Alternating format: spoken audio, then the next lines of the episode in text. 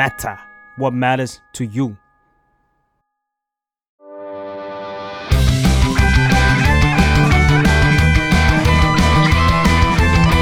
ตั้งตี้พอดแคสต์เรื่องนั้นก็ดี เกมนี้ก็มัน มาเปิดตี้คุยกันซะเลย สวัสดีครับ ยินดีต้อนรับเข้าสู่รายการตั้งตี้เรื่องนั้นก็ดีเกมนี้ก็มันมาเปิดตี้คุยกันซะเลย โอ้โห ตั้งใจผิดปกติ สวัสดีครับแม่งมีพิรุษใช่ ถ้าหลาย ๆ คนตามติดตามฟังรายการเราเนี่ยจะรู้ว่าถ้าเกิดว่าผมพูดสโลแกนถูกเนี่ย EP เนี้ไม่ธรรมดา เฮ้ยอ่าจริงเหรอใช่ใช่เพราะว่า EP นี้ครับเราก็จะไม่ได้มาพูดคุยกันถึง หนังภาพยนตร์ หรือว่าเกมอะไรกันเป็นเรื่องเรื่องเออเป็นเรื่องๆจะเป็นประสบการณ์ส่วนตัวของแต่ละคนมากกว่า เพราะว่าผมสนใจเรื่องนี้ว่าการเล่นเกมของเราเนี่ยมันไม่เหมือนตอนสมัยเราเป็นเด็กๆเลยเนาะอืมเออเดี๋ยวนี้ถ้าเกิดว่าเราจะไปแฮงเอาท์กับเพื่อนอะไรอย่างเงี้ยก็อาจจะต้องผ่าน Discord หรือว่าเล่นเกมด้วยกันอะไรอย่างเงี้ยเป็นเรื่องปกติ เพราะฉะนั้นการแฮงเอาท์เล่นเกมที่ฟิสิกอลี่มีแบบชายชะกันห้าหกคน หรือว่าจะเป็นกลุ่มเพื่อน แบบว่าสิบยี่สิบกว่าคนอะไรอย่างเงี้ยมานั่งอยู่ด้วยกัน ในห้องห้องเดียวกันอะเออ มันไม่ค่อยมีแล้ว ผมก็เลยว่า EP เนี้ยน่าสนใจเราก็จะมาคุยกันถึงเรื่องประสบการณ์ของแต่ละคนเนาะมเออการเล่นเกมแล้วก็ความสัมพันธ์ของแต่ละคน เดี๋ยวนี้มันถ้าเจอกันขนาดนั้นมันเขาเล่นบอร์ดเกมกันแล้วปะอืมอืมเออือมมันจะเป็นมูดนั้นมากกว่า ซึ่งก็เป็น โอกาสอันเหมาะมากๆ ที่ EP นี้เรามีสปอนเซอร์ครับผม โอ้โห นี่นี่เอง เอโอ้อโห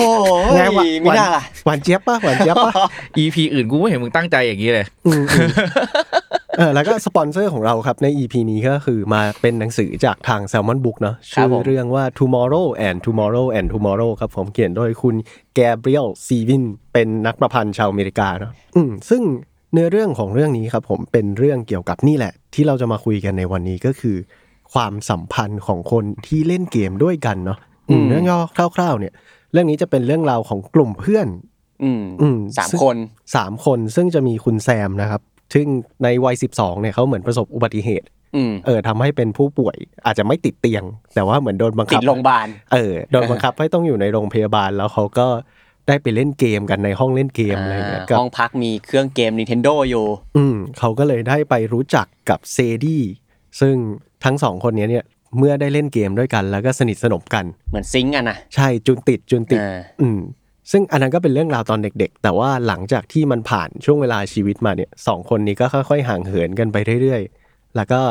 เรื่องราวของ tomorrow and tomorrow and tomorrow เนี่ยมันก็จะเล่าตอนที่ทั้งเซดี้และแซมกลับมาเจอกันอีกครั้ง โดยที่ไอ้คนที่สามนี่ยังไงนะอืมคนที่สามคือคุณมาร์ค อ่าเป็นเพื่อนของแซมอีกทีนึงเออเป็นเพื่อนของแซมอีกทีหนึ่งซึ่งอ่าทั้งสามคนนี้เนี่ยก็จะมาเจอกันเพื่อที่เหมือนจะสร้างเกมเกมหนึ่งขึ้นมา อืมอืมอืมเป็นเรียกว่าความฝันวัยเด็กของเด็กติดเกมหลายๆคนเหมือนกันนะอืมอืมอืมอืมเหมือนตอนที่ผมเป็นเด็กก็ก็มีความรู้สึกนี้สมมุติว่าตอน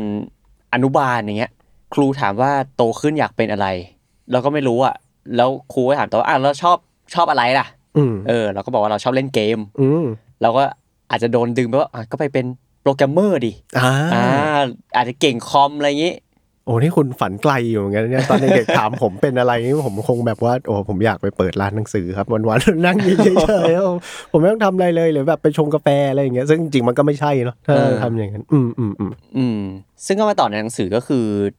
ก็จะเล่าถึงประสบการณ์ของทั้งสามคนนี้ในการทำเกมด้วยกัน แล้วก็ ในแต่ละช่วงอายุของแต่ละคนด้วยเนาะอืมไม่ใช่แค่การทำเกมอย่างเดียวเราคิดว่า มันก็จะเล่าถึง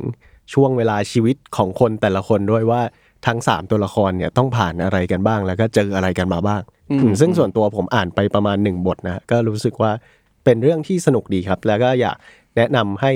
ทุกคนลองไปอ่านกัน เพราะว่าผมมีความรู้สึกว่าเมื่ออ่านไปแล้วเนี่ย มันโอ้โห มันเนิร์ดมากอะอืมมันเนิร์ดเกมมากจนขนาดที่ผมสงสัยว่าถ้าไม่ใช่กูอ่านเนี่ย ใครจะอินกับเรื่องนี้เออเพราะมันเนิร์ดมากจริง ๆ เออมเออ ผมก็อ่านไปประมาณเดียวกับพี่ฟ้าแล้วมันแบบการที่เราได้เห็นชื่อเกมที่เราเคยผ่านมาในนั้น อืมเหมือนกับตัวละครนั้นอะ มันมีความรู้สึกว่าแบบเหมือนมีความรู้สึกร่วมแล้วกัน อาจจะมีประสบการณ์ร่วมกับตัวละคร อาจจะทำให้เราอินมากขึ้นกว่าแบบ เราไปอ่านนิยายแฟนตาซีที่อ่ามันเป็น setting โลกใหม่เลยอืมอืมอันนี้มันแบบมีประสบการณ์ร่วมกับเราอุ้ยไอคนนี้มาเล่นเกมเดียวกับเราเลย แล้ว เขามีมุมมองเขาสนุกกับเกมนี้ยังไงอะไรเงี้ย เล่นมาริโอแล้วเขาเก่งยังไง เออใช่เพราะว่าเซดี้กับแซมประสบการณ์แรกๆที่เขาเจอกันคือเขาเล่นมาริโอด้วยกันและไอ้แซมนี่มันช่ำมากเว้ยมันกระโดดสามารถเสาธงเออมันกระโดดเสาธงแบบเก็บแต้มได้แบบสุดยอดอะหมายถึงเออไอ้มาริโอเวลากระโดดเสามันจะด่านจบเออมันคุณต้องกระโดดให้แบบอยู่ตรงไอตัวมาริโอมันอยู่ตรงธงเป๊ะมันถึงจะได้แต้มเยอะที่สุดซึ่งผมผ่านมาขนาดนี้ทุกวันนี้ผมยังไม่รู้เลยว่ามันทำยังไง เออโคตรยากเลย เออเออเออซึ่งเมื่อกี้ของอ้นกับฟ้าจะเป็นมุมของคนที่เล่นเกมมาประมาณหนึ่งนะก็รู้สึกว่าอันนี้อ่านสนุกเพราะว่ามันเนิร์ดอันนี้แบบเห็นประสบการณ์ร่วมผ่านชื่อเกมหลายๆเกมใช่ไหมแต่ของพี่อะในมุมคนที่อาจจะไม่ได้เล่นเกมมาเยอะโดยเฉพาะแบบยุคหลังๆอะไรเงี้ยพี่รู้สึกว่าเฮ้ยความสนุกอย่างหนึ่งของมันอะมันคือ จริง ๆ แล้วเราไม่ต้องรู้จักทุกเกมก็ได้นะเว้ยเราไม่ต้องอ่านว่ามันเป็นเป็นแบบหนังสือของคนทำเกมอะแต่มันคือหนังสือของคนทำงานอะ เพราะว่าไอ้ process การทำเกมเนี่ยไอ้พวกเนี้ยมันก็จะแบบโหต้องแบบเกี่ยวกับผู้คนมากมาย มันมีอยู่3คนนะจุดเริ่มต้น3คนแต่ว่ามันก็จะมีอาจารย์มีคนอื่นๆ มีเพื่อนคนอื่นที่เข้ามาเป็นทั้งแบบอุปสรรคเป็นทั้งแรง support เลยรู้สึกว่าเกมมันก็เลยเป็นอันหนึ่งที่ทำให้เราแบบอินได้ง่ายขึ้น แต่ว่าเส้นเรื่องหลักๆของมันอะการทำงานเฮ้ยมันไม่ต้องเนิร์ดเพราะว่าด้านหลังไอ้ในคำนำสำนักพิมพ์อะเขาเขียนโน้ตไว้เลยว่า ไม่ต้องเล่นเกมก็อ่านเล่มนี้ได้อืมเออเออเออเออซึ่งผมก็เลยสงสัยว่า ไอ้ที่เราอ้นและผมว่าพี่กวงก็น่าจะเคยไอ้ประสบการณ์การเล่นเกมแบบจอยเดียวสองสามคนอะโหเออ ที่มันแบบที่นายมันนายตาเรายังเออที่มันแบบให้น้องถือจอยเปล่าแล้วก็แบบเล่นกับเราอะไรอย่างเงี้ยเออประสบการณ์อย่างที่ไหนน้องถือจอยเปล่า กูเคยทำ insight insightเออเพราะว่าตอนเนี้ยถ้าเกิดว่าเราจะไปเล่นเกมกับคนอื่น อย่างที่บอกว่ามันก็ไม่ใช่อารมณ์นี้แล้วเว้ยอืมเออก็เลยอยากคุยกันว่า ทุกๆ คนผ่านอะไรกันมาบ้างเรื่องราวสนุกสนุกๆแล้วมันแบบว่าที่ทำให้เราได้ connect กันจากการเล่นเกม ที่มัน physical มากๆเนาะอืมผมมีไม่มากผมนึกไม่ค่อยออก แต่ว่าตอนเด็กก็เครื่องแรก ๆ ของผมคือเครื่อง Famicomอืมจะเป็นญาติเอามาให้เล่นที่บ้านอะไรเงี้ยเนาะแล้วเกมที่แม่นๆเลยคือ Duck Hunt อืมเกมยิงเป็ด แล้วมันว้าวมากในสมัยนั้นที่เราสามารถยิงปืนเข้าทีวี แล้วมันเป็น interact ให้เกิด กระบวนการต่อไปในการเล่นเกมได้อะอืม สนุกดีสนุกดีแล้วก็มันได้แบบคุยกับพี่ข้างๆคุยกับญาติข้างๆว่า เอ้ยยิงไม่โดนเลยอะไรเงี้ยเอออืมขิงขิงกันขิงขิงกันสนุกดีเออเหมือนเล่นเกมอาร์เคดอืม แล้วมันก็จะมีพวกเล่นดักหันด้วยกันเอาปืนไปจ่อหน้าทีวี แล้วก็ยิง ปุ้งปุ้งปุ้งปุ้งให้โดนให้หมดอะไรอย่างงี้กูเอง แล้วแล้วพี่ได้ให้ปืนเปล่ากับน้องๆเลยอันนี้ไม่มีอันนี้อันนี้ไม่ต้องเปล่าอันนี้ อันนี้ไม่ต้องเปล่าเล่นได้แต่ว่าไอ้จอยเปล่าอะแม่งสำหรับพี่คือวัฒนธรรมนะเว้ยใช่ไหมใช่ไหมเพราะว่าพี่ก็เคยจับจอยเปล่ามาไงตอนเราเด็กอ๋อพี่ก็เลยส่งต่อวัฒนเราธรรมเราเคยสงสัยว่าเราก็จะมีพี่เราในยุคในยุคหนึ่งเราก็ต้องเล่นกับพี่เราเราก็เคยถือจอยเปล่า เล่นคอนท่าเล่นสติดไฟเตอร์อะไรก็ตามแล้วกูก็ถือจอยเปล่าแล้วก็โอ้โหสนุกจังเลยโดยที่กว่าจะมารู้ความจริงว่านั่นไม่ใช่ก็เรียบร้อยแล้วเมื่อเรามีน้อง เป็นน้องสาวด้วยเราก็ต้องแบบเฮ้ยการจะเล่นเกมอะอันนี้คือด่านสำคัญที่จะต้องเรียนรู้นะเว้ยคือคอการนท่านี่คือเล่นถูกจอยต้องเปเลยล่านะคอนท่านี่คือถูกต้องเลยนะเพราะว่าคอนท่าเล่นด้วยกันไม่ได้จริงๆนะมึงดึงมันดึงมึงดึงฉากจอยมึงมันดึงไปจแล้อวยมันดึงฉากไม่ได้ไม่ได้เพราะมึงเล่นแบบนี้ไปเล่นแบบจอยเปล่าไปแล้วก็บอกว่าเนี่ยเนี่ยเนี่ยน้องกำลังบังคับตัวนี้อยู่เก่งมากเลยสุดยอดอืมอืมอืมเออซึ่ง มันก็น่าสนใจตรงนี้ว่าจริงๆแม่งการเล่นเกมด้วยกันเนี่ยมันไม่ใช่แค่ผูกพันแบบบวกอย่างเดียวนะบางทีบวกใส่กันด้วย เออเออบางทีมันก็มีอารมณ์แบบความหัวร้อนจากการเล่นเกมอยู่ ผมเคยเล่นเกมกับแบบคุณน้าคนหนึ่งอะซึ่งเขามีเครื่องเกมเว้ยแล้วผมก็จะเป็นเด็กที่แบบว่าน้าแม่งกลับบ้านยังวะอยากเดินไปเล่นเกมห้องน้าอะไรอย่างเงี้ย เออ แล้วผมก็จะไปเล่นเกมห้องน้าบ่อยมาก ซึ่ง ปกติน้าจะไม่อยู่บ้านแล้ว ผมก็จะต้องไปแบบเฮ้ยน้าเปิดห้องให้หน่อย ผมอยากจะเล่นเกมในห้องอะไรอย่างเงี้ยแล้วมันจะมีบางครั้งเว้ยที่น้าเขาว่าง เออ แล้วเราก็จะได้เล่นเกมด้วยกัน ซึ่งสิ่งเนี้ยมันก็จะมีปัญหาว่า ผมอะเล่นเกมเยอะมาก แล้วน้าเนี่ย เวลาเล่นด้วยกันเนี่ย ผมก็จะเก่งกว่า อ่าอืมแล้วน้าเนี่ยก็เป็นคนเหมือนผมเลยเว้ยคือไม่ชอบแพ้ โอ้โหเพราะนี่ฉะนั้นคนแบบเราเราๆอะ คนแบบเราเราเพราะฉะนั้นโอ้โหตอนเล่นด้วยกันแทนที่จะเป็นประสบการณ์แบบผูกมิตร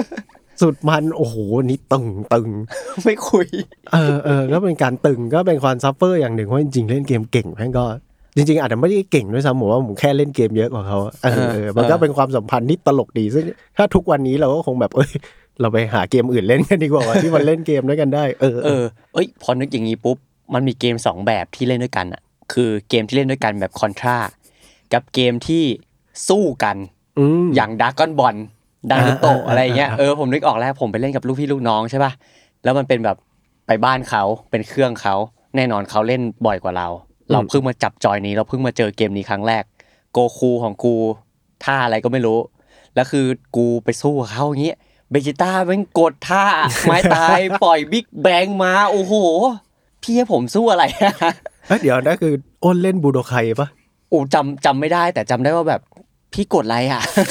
เอียเอียกดยังไงอะท่าท่านั้นกดยังไงอะทำไมผมกดไม่ได้อะ เออแล้วมันแบบเราเป็นคนขี้เอาชนะอืมแล้วพอพอเล่นเกมอะไรอย่างเงี้ยแล้ว แล้วเราชนะไม่ได้อะ เราจะเบื่อละทุกวันนี้ก็ยังไม่ชอบดราก้อนบอลอยู่ด้วยด้วยความรู้สึกในวันนั้นอะเออ เหมือนกันมากของพี่นี่เกือบจะเป็นแบบถึงขั้น trauma เลย แต่ของพี่จะเป็นเกม Winning น่าจะเป็นภาคแบบภาคสามเลยอย่างนี้เลยมั้งที่แบบโรเบโตคาร์ลอสแบบทุกคนต้องเอาโรเบโตคาร์ลอสไปเป็นกองหน้า เรายังไม่รู้เว้ยเราไปเล่นกับรุ่นพี่คนหนึ่ง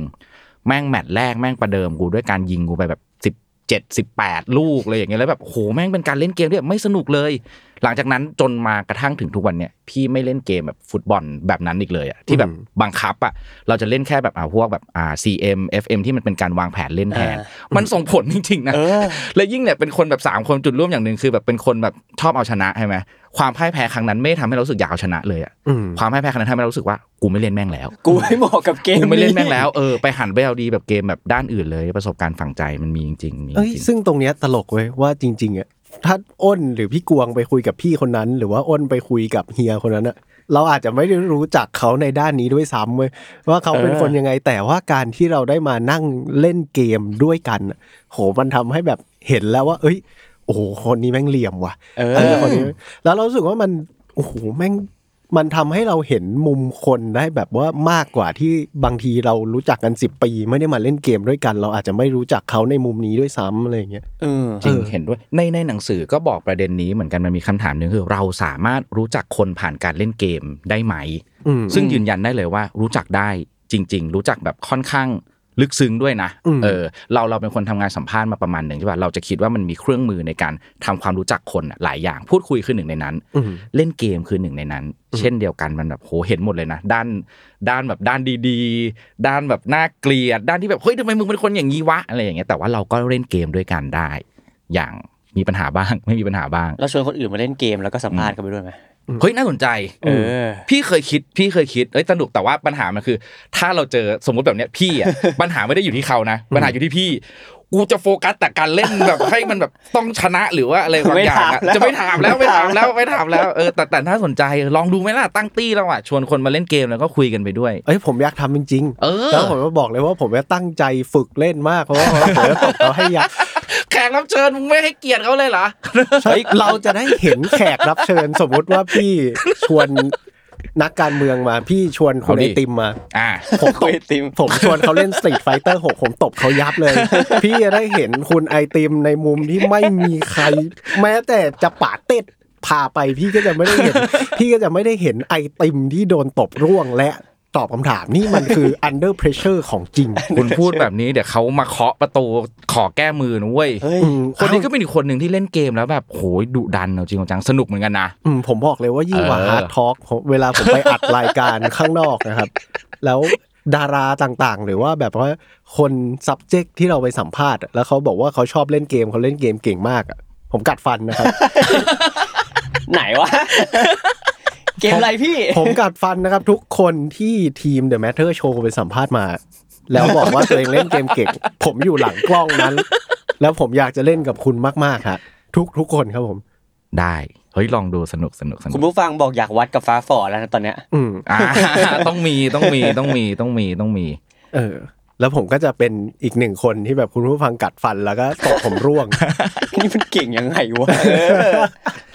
เออเออคุณอาจจะได้เห็นผมในมุมที่ไม่มีใครเคยเห็นมาก่อน ไม่ว่าจะอืมผมจะอัดรายการมากี่ตัวเออเราก็อาจจะไม่ได้เห็นผมตอนที่โดนตบร่วงก็ได้ เออือมจริงเออน่าสนใจน่าสนจริงใจ คนก็จะคนก็จะนึกไม่ออกในมุมที่พี่เล่นเกมแล้วแบบดิ่งดาร์กหรือแบบเฮียที่สุดเหมือนกันอ่าใช่ใช่ใช่อันนี้น่าสนใจดีดีดีดีอืมเหมือนในหนังสือเลยที่แบบตอนเขาอยู่โรงพยาบาลอะแซมอะคุณพยาบาลเขาบอกว่าเฮ้ยไอเด็กคนเนี้ยไม่คุยกับพยาบาลไม่คุยกับใครเลยอืม แต่ว่า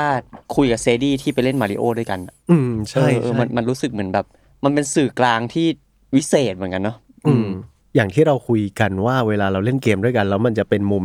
ที่หลาย ๆ คนไม่เคยเห็นเนาะอืมโอ้โหแล้วพอมาเล่นเกมด้วยกัน แล้วมันพลิกออกมาเป็นมุมที่ positive แล้วมันจูนกันติดอะเออซิงค์ร้อยอะเรารู้สึกว่ามันก็เป็นความสัมพันธ์ที่แน่นหนาแบบที่ถ้าไม่เล่นเกมด้วยกัน ก็คงจะอธิบายไม่ถูกเลยอะก็ไม่รู้ว่ากูจะสนิท กับคนนี้ได้ยังไงด้วยเนาะใช่ อืมพี่พี่อธิบายได้อย่างหนึ่งคือตอนประมาณประถมอะพี่เป็นเด็กติดเกมที่แบบไปคลุกตัวอยู่ในร้านเกม เลยอะประถมแล้วมันก็จะเป็นโลกที่เราเป็นประถมใช่ไหมในวัยนั้นคนอื่นๆอะมันจะแบบมัธยมปลายหรือมัธมหาลัยไปหมดแล้วอะคนที่สามารถมาแบบเล่นเสียเสียค่าชั่วโมง ในวันที่มันแบบชั่วโมงละยี่สิบห้าบาทอะไรอย่างเงี้ยได้ใช่ไหมไอการเข้าไปอยู่ในร้านเกมอะมันคือพื้นที่ความทรงจำที่แม่งแบบณทุกวันเนี้ยเรายังจำได้อยู่เลยอะเพราะพี่อยู่ร้านเกมไปจนถึงขั้นที่แบบ ไปเป็นเด็กเกาะเบาะใช่ไหมไปรู้จักพี่ๆหลายคนไปสนิทกับเจ้าของร้าน จนบางวันเจ้าของร้านบอกว่าเฮ้ยช่วยเฝ้าร้านเกมให้หน่อยแล้วก็ไปคุมมันเลยอย่างเงี้ยไอไอสิ่งเหล่านั้นนะมันทำให้ตัวละครบางตัวในร้านเกมที่เขาเคยสอนเรา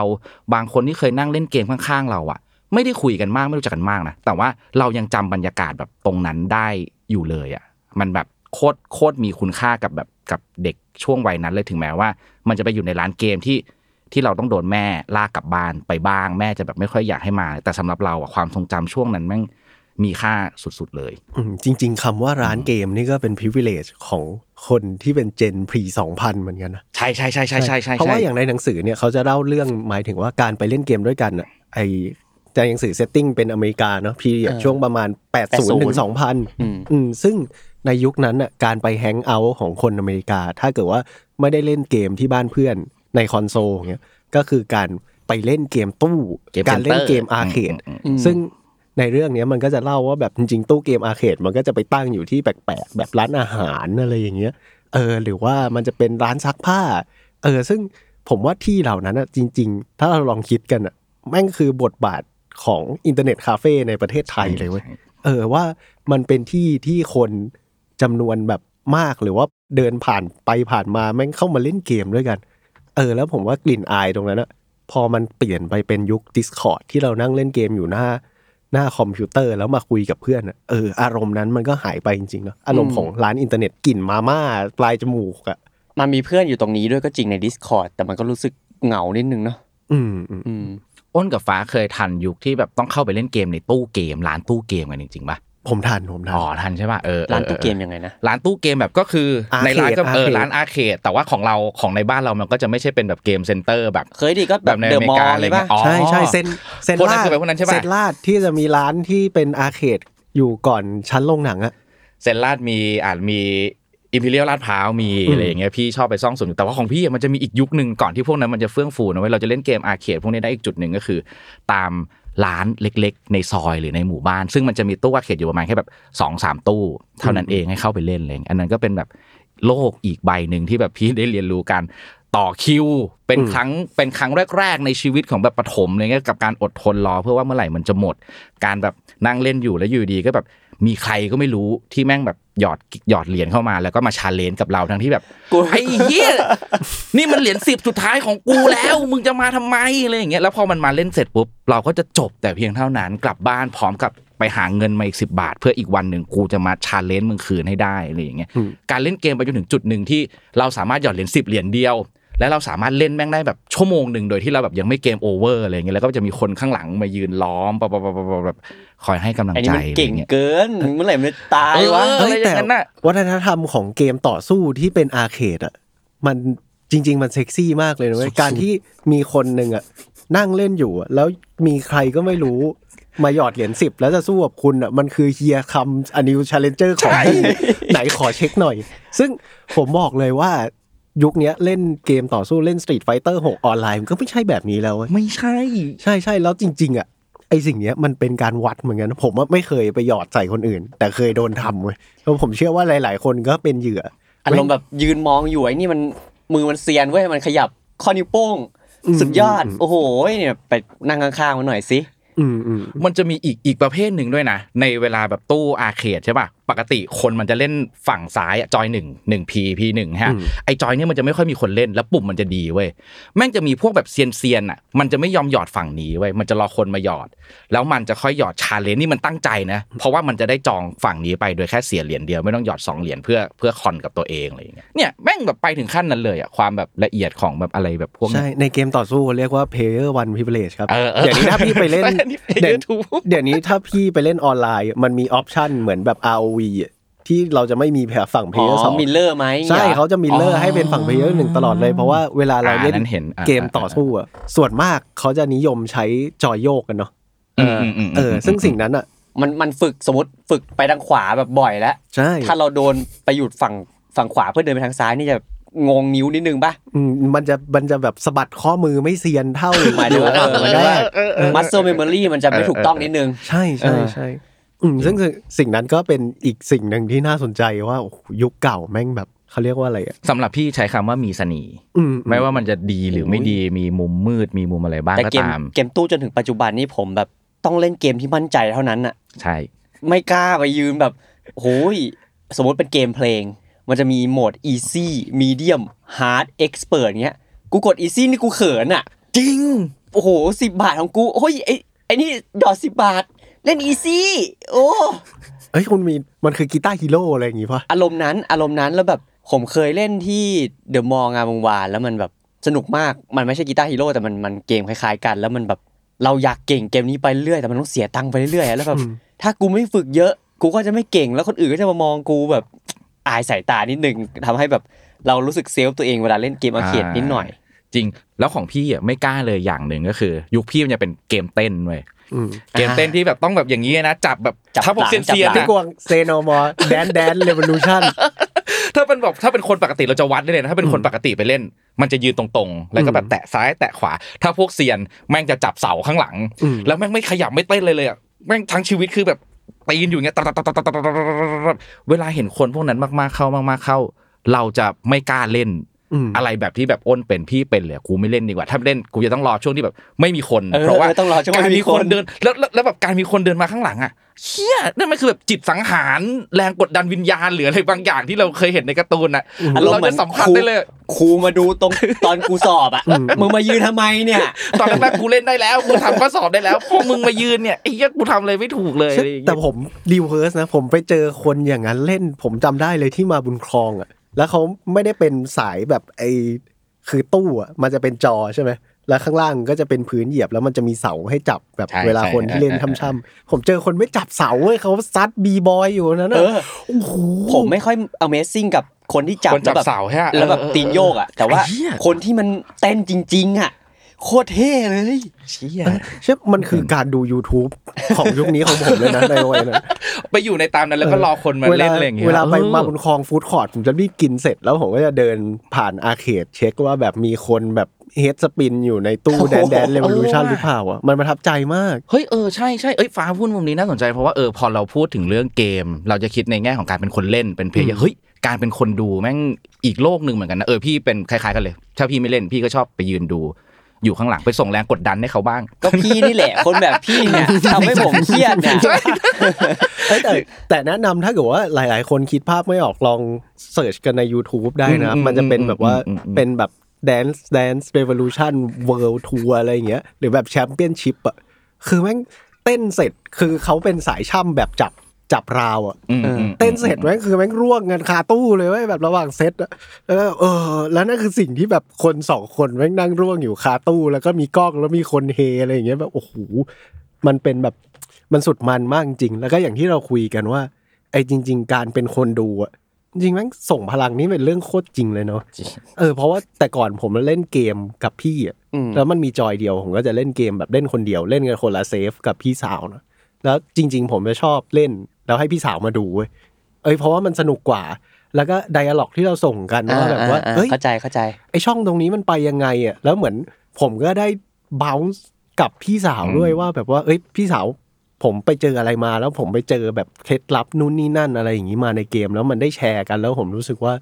มันเป็นประสบการณ์ที่ถ้าเราไม่ได้เล่นเกมเดียวกันอะ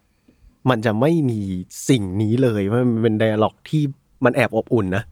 อ้โหอืม เออโดยที่เราไม่รู้ตัวเลยว่าจริงๆเราคอนเน็กกับคนโดยที่เราก็ไม่ได้ตั้งใจอะเช่นเราไม่ได้ตั้งใจอยากคุยกับพี่สาว ให้มันอบอุ่นขนาดนั้นอะ แต่ว่ามันแค่มันเป็นมุมที่เราเห็นร่วมด้วยกันสองคนอะอืมอืมอืมเออมมแล้วจริง ๆ ถ้าแม่เดินเข้ามาตอนนั้นแม่ก็จะไม่ไม่รู้ว่าเรื่องเรื่องไอ้เรื่องไอ้ช่องเฮียนี่มันคืออะไรวะแบบคุยภาษาอะไรกันเนี่ยเนี่ยเออคำเนี้ยแบบคุยภาษาอะไรกันมันเหมือนเป็นภาษาที่พอเราเล่นเกมด้วยกันแล้วมันสื่อสารกันอะเออเออซึ่งผมรู้สึกว่า สิ่งนี้แม่งมันอาจจะยังมีอยู่ใน Discord แต่ว่าพอมันไม่ได้เห็นหน้าค่าตากัน มันก็จะจางลงไปเนาะเอออืมเมื่อกี้ถ้าถ้าคนดูอยู่ในห้องเห็นภาพก็จะเห็นว่าตอนที่ฟ้าเล่าเรื่องเล่นเกมกับพี่สาวพี่จะนั่งยิ้มอยู่ตลอดเวลา แต่พี่ไม่ได้คิดถึงพี่สาวพี่นะพี่คิดถึงแฟนของพี่อะอืม ในช่วงมัธยมปลาย ช่วงมัธยมปลายของพี่จะเป็นช่วงแบบต้องเข้าไปอยู่ในเล่นเกมกันเราจะเล่นเกมกันปกติเราเล่นเกมกับเพื่อนใช่ไหมมันก็จะแบบโวยวายเล่น counter strike เล่นแลกนาล็อกกันเล่นอะไรอย่างเงี้ยกันมันจะแบบโวยวายกันเต็มไปหมดเลยเว้ยแล้วมันก็มีอยู่ช่วงหนึ่ง เราก็ชวนแฟนไปเล่นเกมในร้านเกมด้วยกันอะเชี่ยแล้วเราค้นพบว่านั่นแม่งคือแบบหนึ่งในโมเมนต์ที่แบบพิเศษที่สุดในช่วงมัธยมปลายเลยอะ แล้วบทสนทนาไดอะล็อกต่างๆอะที่เวลาที่เมื่อกี้ฟ้าเล่าว่าคุยกับพี่แล้วมันแบบนั่นมันคือโลกของเราสองคนอะแม่งเช่นเดียวกันเลยอะเรานั่งนั่งอยู่คอมหนึ่งเครื่อง แล้วเราก็นั่งอยู่ข้างกันเล่นเกมที่มันช่วยกันบังคับอะพี่เล่นแล้วเกมอะไรตอนนั้นเล่นเล่นหลายเกมแต่ว่าถ้าหลักๆที่นั่งข้างกันสุดๆอะคืออ่า BNB นึกออกว่าเกม BNB มันคือ Bomberman อะที่เป็นแบบเปลี่ยนเป็นระเบิดน้ำอะอ่าเราจะสามารถอ่าแบ่งกันได้ก็คือ ถ้าคนหนึ่งฝั่งซ้ายฝั่งขวาพี่หนึ่งพี่สองอืมเราก็จะแบ่งจอยบังคับกันมันจะเล่นพร้อมกัน ได้เลย แล้วเราก็ใช้สิ่งเนี้ยในการแบบชวนแฟนมาเล่น ความมหัศจรรย์ของมันก็คือ เราเป็นคนเรียนไม่เก่งฮะปกติถ้าเราแฟนจะสอนเราติวหนังสืออเราเฮ้ยสอนแฟนเล่นกูเกสอนวางระเบิดมเฮ้ยเลยเออเพิ่งมาแล้วมันแบบมันได้ทั้งสอนว่าเฮ้ยมันจะต้องทำยังไง แล้วแบบที่แม่งมหัศจรรย์และแบบพิเศษสุดๆคือ เราได้ปกป้องเขาเว้ยตัวเกมมันแบบโรแมนติกโอ้อะโหเพราะว่ามันจะมีช็อตที่แบบ พอโดนระเบิดเสร็จปุ๊บมันจะกลายเป็นลูกโป่งน้ำและถ้าโดนฝั่งตรงข้ามมาชนอีกทีหนึ่งจะตายเลย over เลย เราก็ต้องทำยังไงก็ได้เพื่อที่แบบ save ชีวิตของแฟนเราเอาไว้เลยซีนพระเอกเอาตัวไปบังเออบังระเบิด ใช่แล้วเนี่ยสิ่งเหล่าเนี้ยแม่งแบบเราไม่สามารถทำสิ่งเนี้ยในชีวิตจริงได้ แต่ว่าโลกแบบพื้นที่ในร้านเกม ในคอมพิวเตอร์เครื่องนั้นในโลกของเกมที่เราเล่นด้วยกัน มันเปิดโอกาสให้เราที่แม่งแบบ nobody สุด ๆ ในห้องเรียนอะแม่งเป็นแบบ เป็น somebody แบบสำหรับแฟนเรา เพราะว่าเราจะรีบพุ่งเข้าไปเพื่อได้แบบช่วยแฟนเราให้ได้มากที่สุด แล้วเราก็อยากเล่นเกมนี้แม่งให้แบบเก่งมากที่สุดอะเพื่อที่จะรักษาพื้นที่ตรงเนี้ยเอาไว้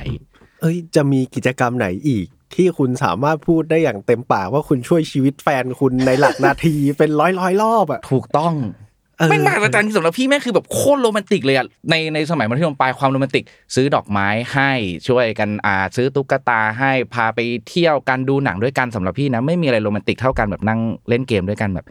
สองคนเลยอะสุดยอดอืมสมัยนี้อาจจะเป็นแบบเล่น RV แบกเธอขึ้นคอนเนี่ยเหรอแบกเธอขึ้นคอนแบกเธอขึ้นคอนขึ้นคอนแบกเธอขึ้นคอนใช่ใช่ใช่ใช่เอ้ยผมขอนอกเรื่องนี้จริง ๆ ว่าไอการที่เราคุยกันออนไลน์มันแบบว่า มันทำให้เรารู้จักคนแค่ไหนอะคือใน Valorant มันจะมีวัฒนธรรม e-dating เว้ยอ่าซึ่งมันก็คือการที่คุณเดทกับแฟนในเกม แล้วก็จะแบบเล่นเกมด้วยกันสองคนจริง ๆ ทั้งที่มันเป็นทีมห้าคนนะแต่เขาจะเล่นกันอยู่สองคนแล้วก็แบบว่าเธออุ๊ยเธอเออวาง bomb site A ดิเนี่ยเออเออเออแล้วได้ดิแล้ว เฮ้ก็ยไอ้นี่ก็จะแบบว่า ฉันไม่ฟังใครหรอกฉันจะฟังแค่แฟนของฉันเท่านั้นอะไรอย่างเงี้ยเธอเธอเฮเว่นเฮเว่นเธอ แล้วถ้าสมมติแม่งแม่งแบบแบ่งแบบมีการแบบแบ่งเลนอะไรอย่างเงี้ยเราแบบพอเริ่มเกมเราจะเห็นแบบสองตัวที่แม่งแบบไม่สนใจตำแหน่งไม่สนใจ position ไม่สนใจความสามารถตัวละครทั้งนั้นอะแต่มันจะวิ่งคู่กันไปก่อนเพื่อไปจองป้อมมาไว้แล้วก็แบบคนอื่นจะว่าไม่ได้นะบอกเฮ้ยทำไมมึงมาอยู่เลนนั้นมึงต้องไปอยู่มิดดิวะมึงต้องไปเป็นโลมไม่กูจะอยู่กันสองคนนี่คือพื้นที่ของกูเท่านั้นอืมไอ้พวกนี้บัฟไม่ขึ้นมันไม่ขึ้นบัฟไม่ขึ้นคุยก็ไม่รู้เรื่องก็ไม่ขึ้นแล้วเราถ้าก็ไม่เกิสดนใจว่าเขาอยู่ในยุคก่อนหน้าเนี้ยมันก็จะไม่ใช่ปัญหาของเราลูกแบบกรุณาย้อนเวลากลับไปเล่นมาริโอด้วยกันเหมือนในหนังสือได้ไหมวะแบบอะไรวะเนี่ยเออเออเออซึ่งผมว่ามันก็สนุกดี สนุกสนุกสนุกสนุกสนุกกับของเขาเองอะอืมเพื่อนร่วมทีมไม่ค่อยสนุกเท่าไหร่ ไม่ไม่แนะนำครับ แนะนำให้ไปหาเกมที่มันไม่ต้องมาลำบากห้าคนถ้าคุณจะ e dating กันอะคุณต้องนัดกันแล้วว่าคุณจะจูนกันติดในเกมที่มันเล่นกันสองคนได้ เบาๆเบาๆที่กูเล่าให้ฟังเมื่อกี้กูก็ทำในช่วงแรกๆแล้วแม่งแบบน่าสงสารเพื่อนร่วมทีมมากเพราะว่าช่วงแรกๆเราเริ่มเล่นกับแฟนแบบจากศูนย์เลยอะอืมมันหมายความว่าเราสอนแฟนเล่นไปพร้อมๆกับการที่เดินไปในเลนคู่กันที่แบบไม่ได้สนใจโพซิชันหรือว่าตำแหน่งอะไรเลยอะนั่นแหละกูเริ่มแบบนั้นแหละ สิ่งนั้นเรียกได้ว่า e poppy love ได้ไหมฮะได้ได้เรียกอะไรก็ได้ e dating หรืออะไรก็ได้สนุกสนุกสนุเพื่อกนร่วมทีมบอกอีสัตว์นะเออเออเราอีเดตติ้งกันนะอีเฮียอีสัตว์อะไรโดนแบบเต็มที่แล้วก็ปิดลำโพงลำโพงซะให้เรียบร้อยเลยอย่างเงี้ยเออครับอืมแต่กี้นี้เราพูดกันถึงแบบประสบการณ์ของเราแต่ละคนแล้วอ่าผมขอกลับมาที่เรื่องหนังสือดีกว่า ซึ่งในหนังสืออย่างที่บอกว่ามันเป็นช่วง 80 ถึง 2000นะอืมก็พูดเกมถึงเกมหลาย ๆ เกมเนาะเออเกมในยุคนั้นอะมันแบบหู แม่งแตกต่างกับเกมยุคนี้มาก ๆ ซึ่งเกมในยุคนั้นมันคือ คุณมีคนห้าคนอืมอยู่ในห้องเดียวกันอะคุณก็สามารถทำเกมที่มันเป็น finish product ออกมาได้เลยเว้ยมันไม่เหมือนยุคนี้ที่คุณต้องแบบขอเงิน2 0 0แสนล้านครับ Sony Microsoft แบบซื้อผมไปหน่อย ผมอยากจะทำเกมสเกลใหญ่ เออ ซึ่งเรารู้สึกว่าการที่ยุคนั้นอะมันใช้คนน้อยใช้ทรัพยากรน้อย มันทำให้ไอเดียและคนสร้างเกม มันเป็นแบบเรียกได้ว่าแทบจะเป็นร็อกซามากๆ เออ ซึ่งผมไปศึกษามาเรื่องหนึ่งมันเป็นประวัติของ Doom และ It Studio ซึ่งทุกวันนี้ก็ยังคงมีอยู่นะครับ แต่ก็อืมคงไม่ได้เป็นในสเกลนั้นแล้ว อืมซึ่งในหนังสือเนี่ยมีตัวละครตัวหนึ่งชื่อว่าโดฟซึ่งเขา describe ตัวละครนี้ว่าเป็นแบบเป็นจอห์นคาร์แมกและจอร์จโรเมโรอยู่ในคนเดียวกัน ซึ่งอันเนี้ยใครผมว่าครับน่าสนใจ ซึ่งเขาคือซึ่งเขาคือ ก่อนคุณจะรู้ว่าสองคนนี้เป็นใครอะคุณต้องรู้ก่อนว่าเขาทำอะไรออกมาบ้างอ่าสองคนนี้เป็นหนึ่งในผู้ก่อตั้ง It Studio ซึ่งจริง ๆ หนังสือเรื่องนี้ก็พูดถึงเกมของ It Studio เยอะมากนะ ตั้งแต่ Commander Keen Doom หรือว่า Wolfenstein 3D อืมเออ ซึ่งถ้าใครมองภาพไม่ออกว่าไอ้สตูดิโอนี้มันมันสำคัญกับวงการเกมยังไงวะ เออ It Studio เป็นเหมือนเสด็จพ่อของวงการ First Person Shooter ครับผม หรือว่าวงการ FPS อืมอืมซึ่งถ้าผมจำไม่ผิด Wolfenstein 3D ถือว่าเป็นเกมยิงบุคคลที่หนึ่งเกมแรกของโลก แต่ว่า Wolfenstein 3D มันเหมือนมันไม่ค่อยประสบความสำเร็จเท่าไหร่เออแล้วหลังจากนั้นมามันก็จะเป็น Doom ที่เป็นเหมือน จุดเริ่มต้นของเกม FPS แล้วหลังจากนั้นเกม FPS หลาย ๆ เกมที่ออกมาหลังจาก Doom ก็ถูกเรียกว่าเป็น Doom Clone เออซึ่งอืมเออซึ่งมันแบบยิ่งใหญ่ขนาดนั้นเลยว่าแบบอุ้ยเกมนี้ออกมาเป็นแบบเราเห็นเห็นปืนอ้าวอันนี้ Doom สองนี่เออนี่มัน Doom clone นี่หว่าเออเออเออเออซึ่งจริงการผลิตเกม Doom หรือว่า id Studio เนี่ยมันสนุกมากเลยเพราะว่าเพราะว่ามันจะมีคนสองคนที่เป็นเหมือนหัวหอก ที่คิดเกมด้วยกันก็คือนี่แหละ จอห์นคาร์แมกจอห์นคาร์แมกเนี่ยจะเป็นคนที่เรียกได้ว่าเก่งเรื่องของ programming อ่าอืมเป็นเหมือนแบบเขียนโค้ดหลังบ้าน แล้วก็มีคนหนึ่งเป็นจอร์จโรเมโรคนนี้จะมีกลิ่นอายrockstar นิดหน่อย จะเป็นคนที่แบบ story design อะไรอย่างเงี้ยเหรอไม่ถึงกับ story ด้วยซ้ำเพราะเกมสมัยนั้นมันไม่มีแทบจะไม่มีอ่าเนื้อเรื่องเลยอ่าแต่เขาเป็นคนเหมือนใส่กลิ่นหรือว่าแบบอารมณ์ต่างๆ เข้ามาในเกมอะเพราะว่า Doom มันไม่ใช่เกมยิงธรรมดามันเป็นเกมยิงที่แบบร็อก แล้วก็คุณเข้าไปอยู่ในนรก มีความแบบซาตานอะไรอย่างเงี้ยมเออ มันก็จะเป็นกลิ่นที่มาจากทางจอร์จโรเมโรไม่ใช่ทั้งหมด เพราะว่าอย่างที่ผมบอก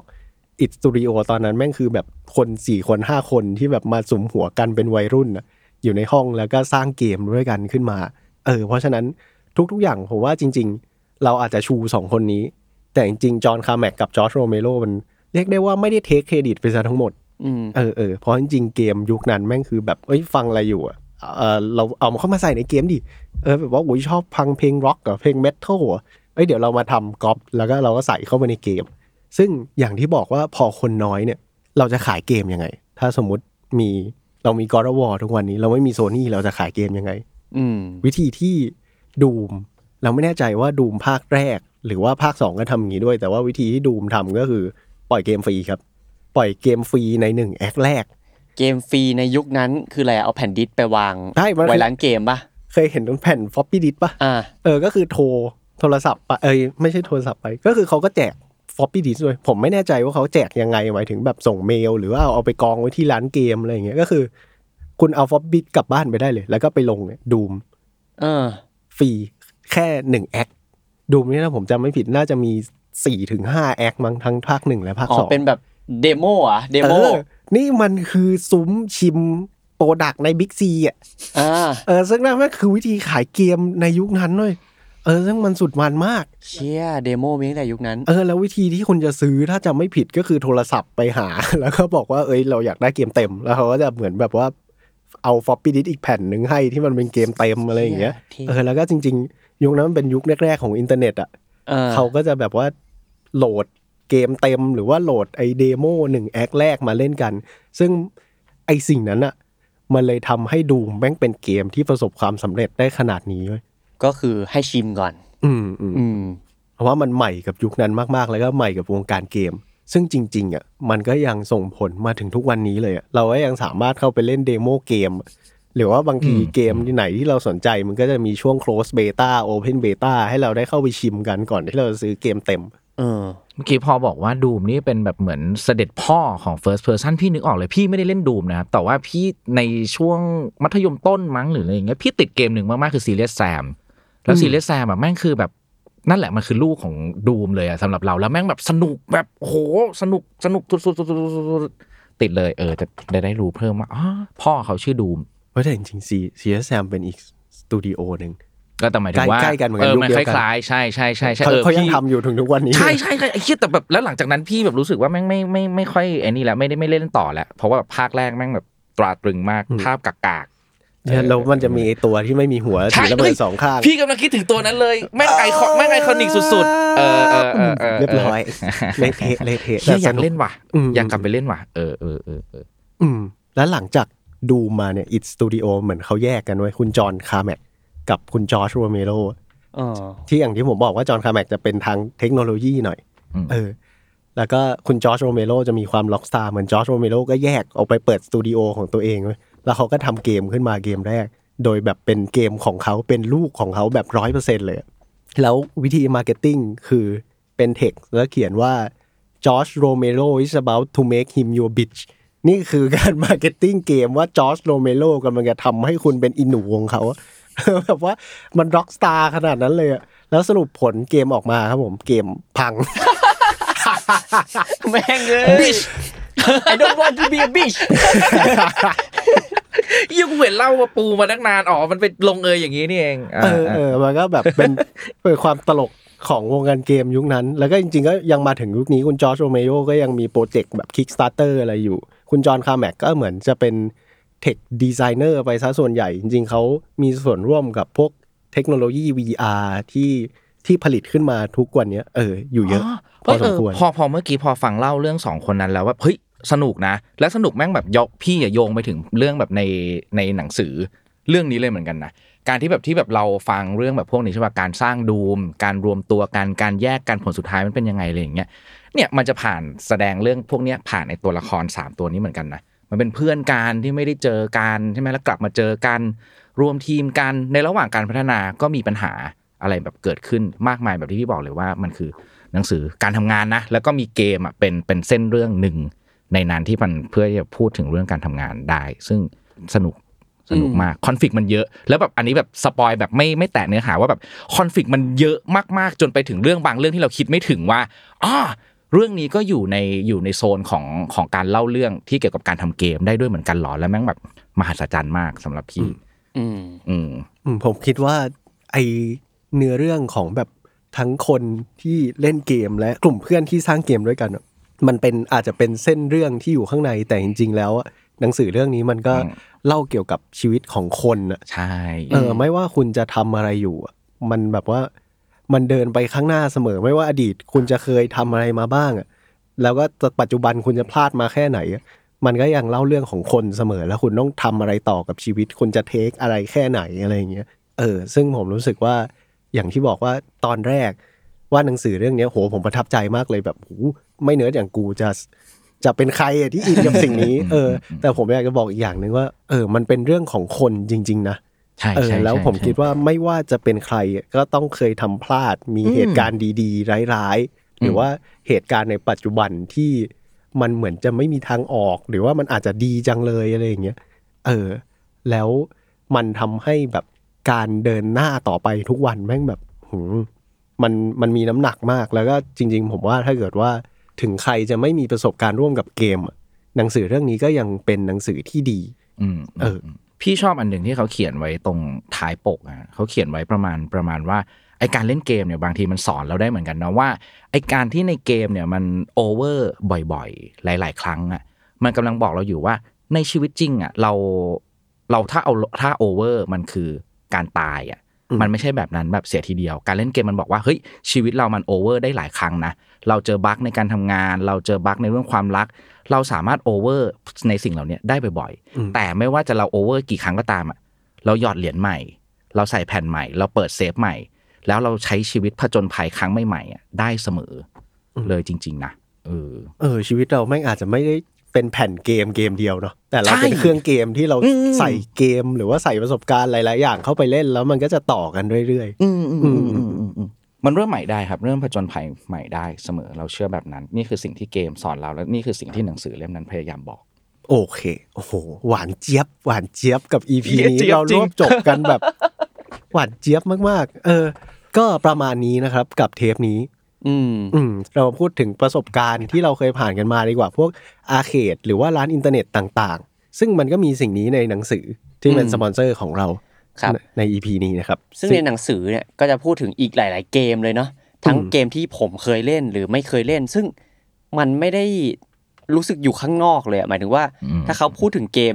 ที่เราไม่ไม่รู้จักอะอืมผมไม่ได้รู้สึกว่าผมเป็นคนนอกขนาดนั้นที่ไม่เคยเล่นเกมเนี้ยแต่มันรู้สึกว่าเราได้เห็นประวัติศาสตร์ในช่วงเวลานั้นที่ช่วงนั้นเขาเล่นเกมนี้กันว่ะ ช่วงนั้นเกมนี้แม่งดังว่ะอะไรเงี้ยสนุกสนุกมากๆเลยเออที่มันเหมือนรู้เป็นสิ่งนี้อะมันเหมือนเป็น time capsule เหมือนกันเหมือนเนาะ time capsule อืเอมอเออเออแล้วก็มีอีกหลาย ๆ เกมที่อย่างที่บอกเขาพูดถึงอย่าง Harvest Moon อะไรเงี้ย ซึ่งผมก็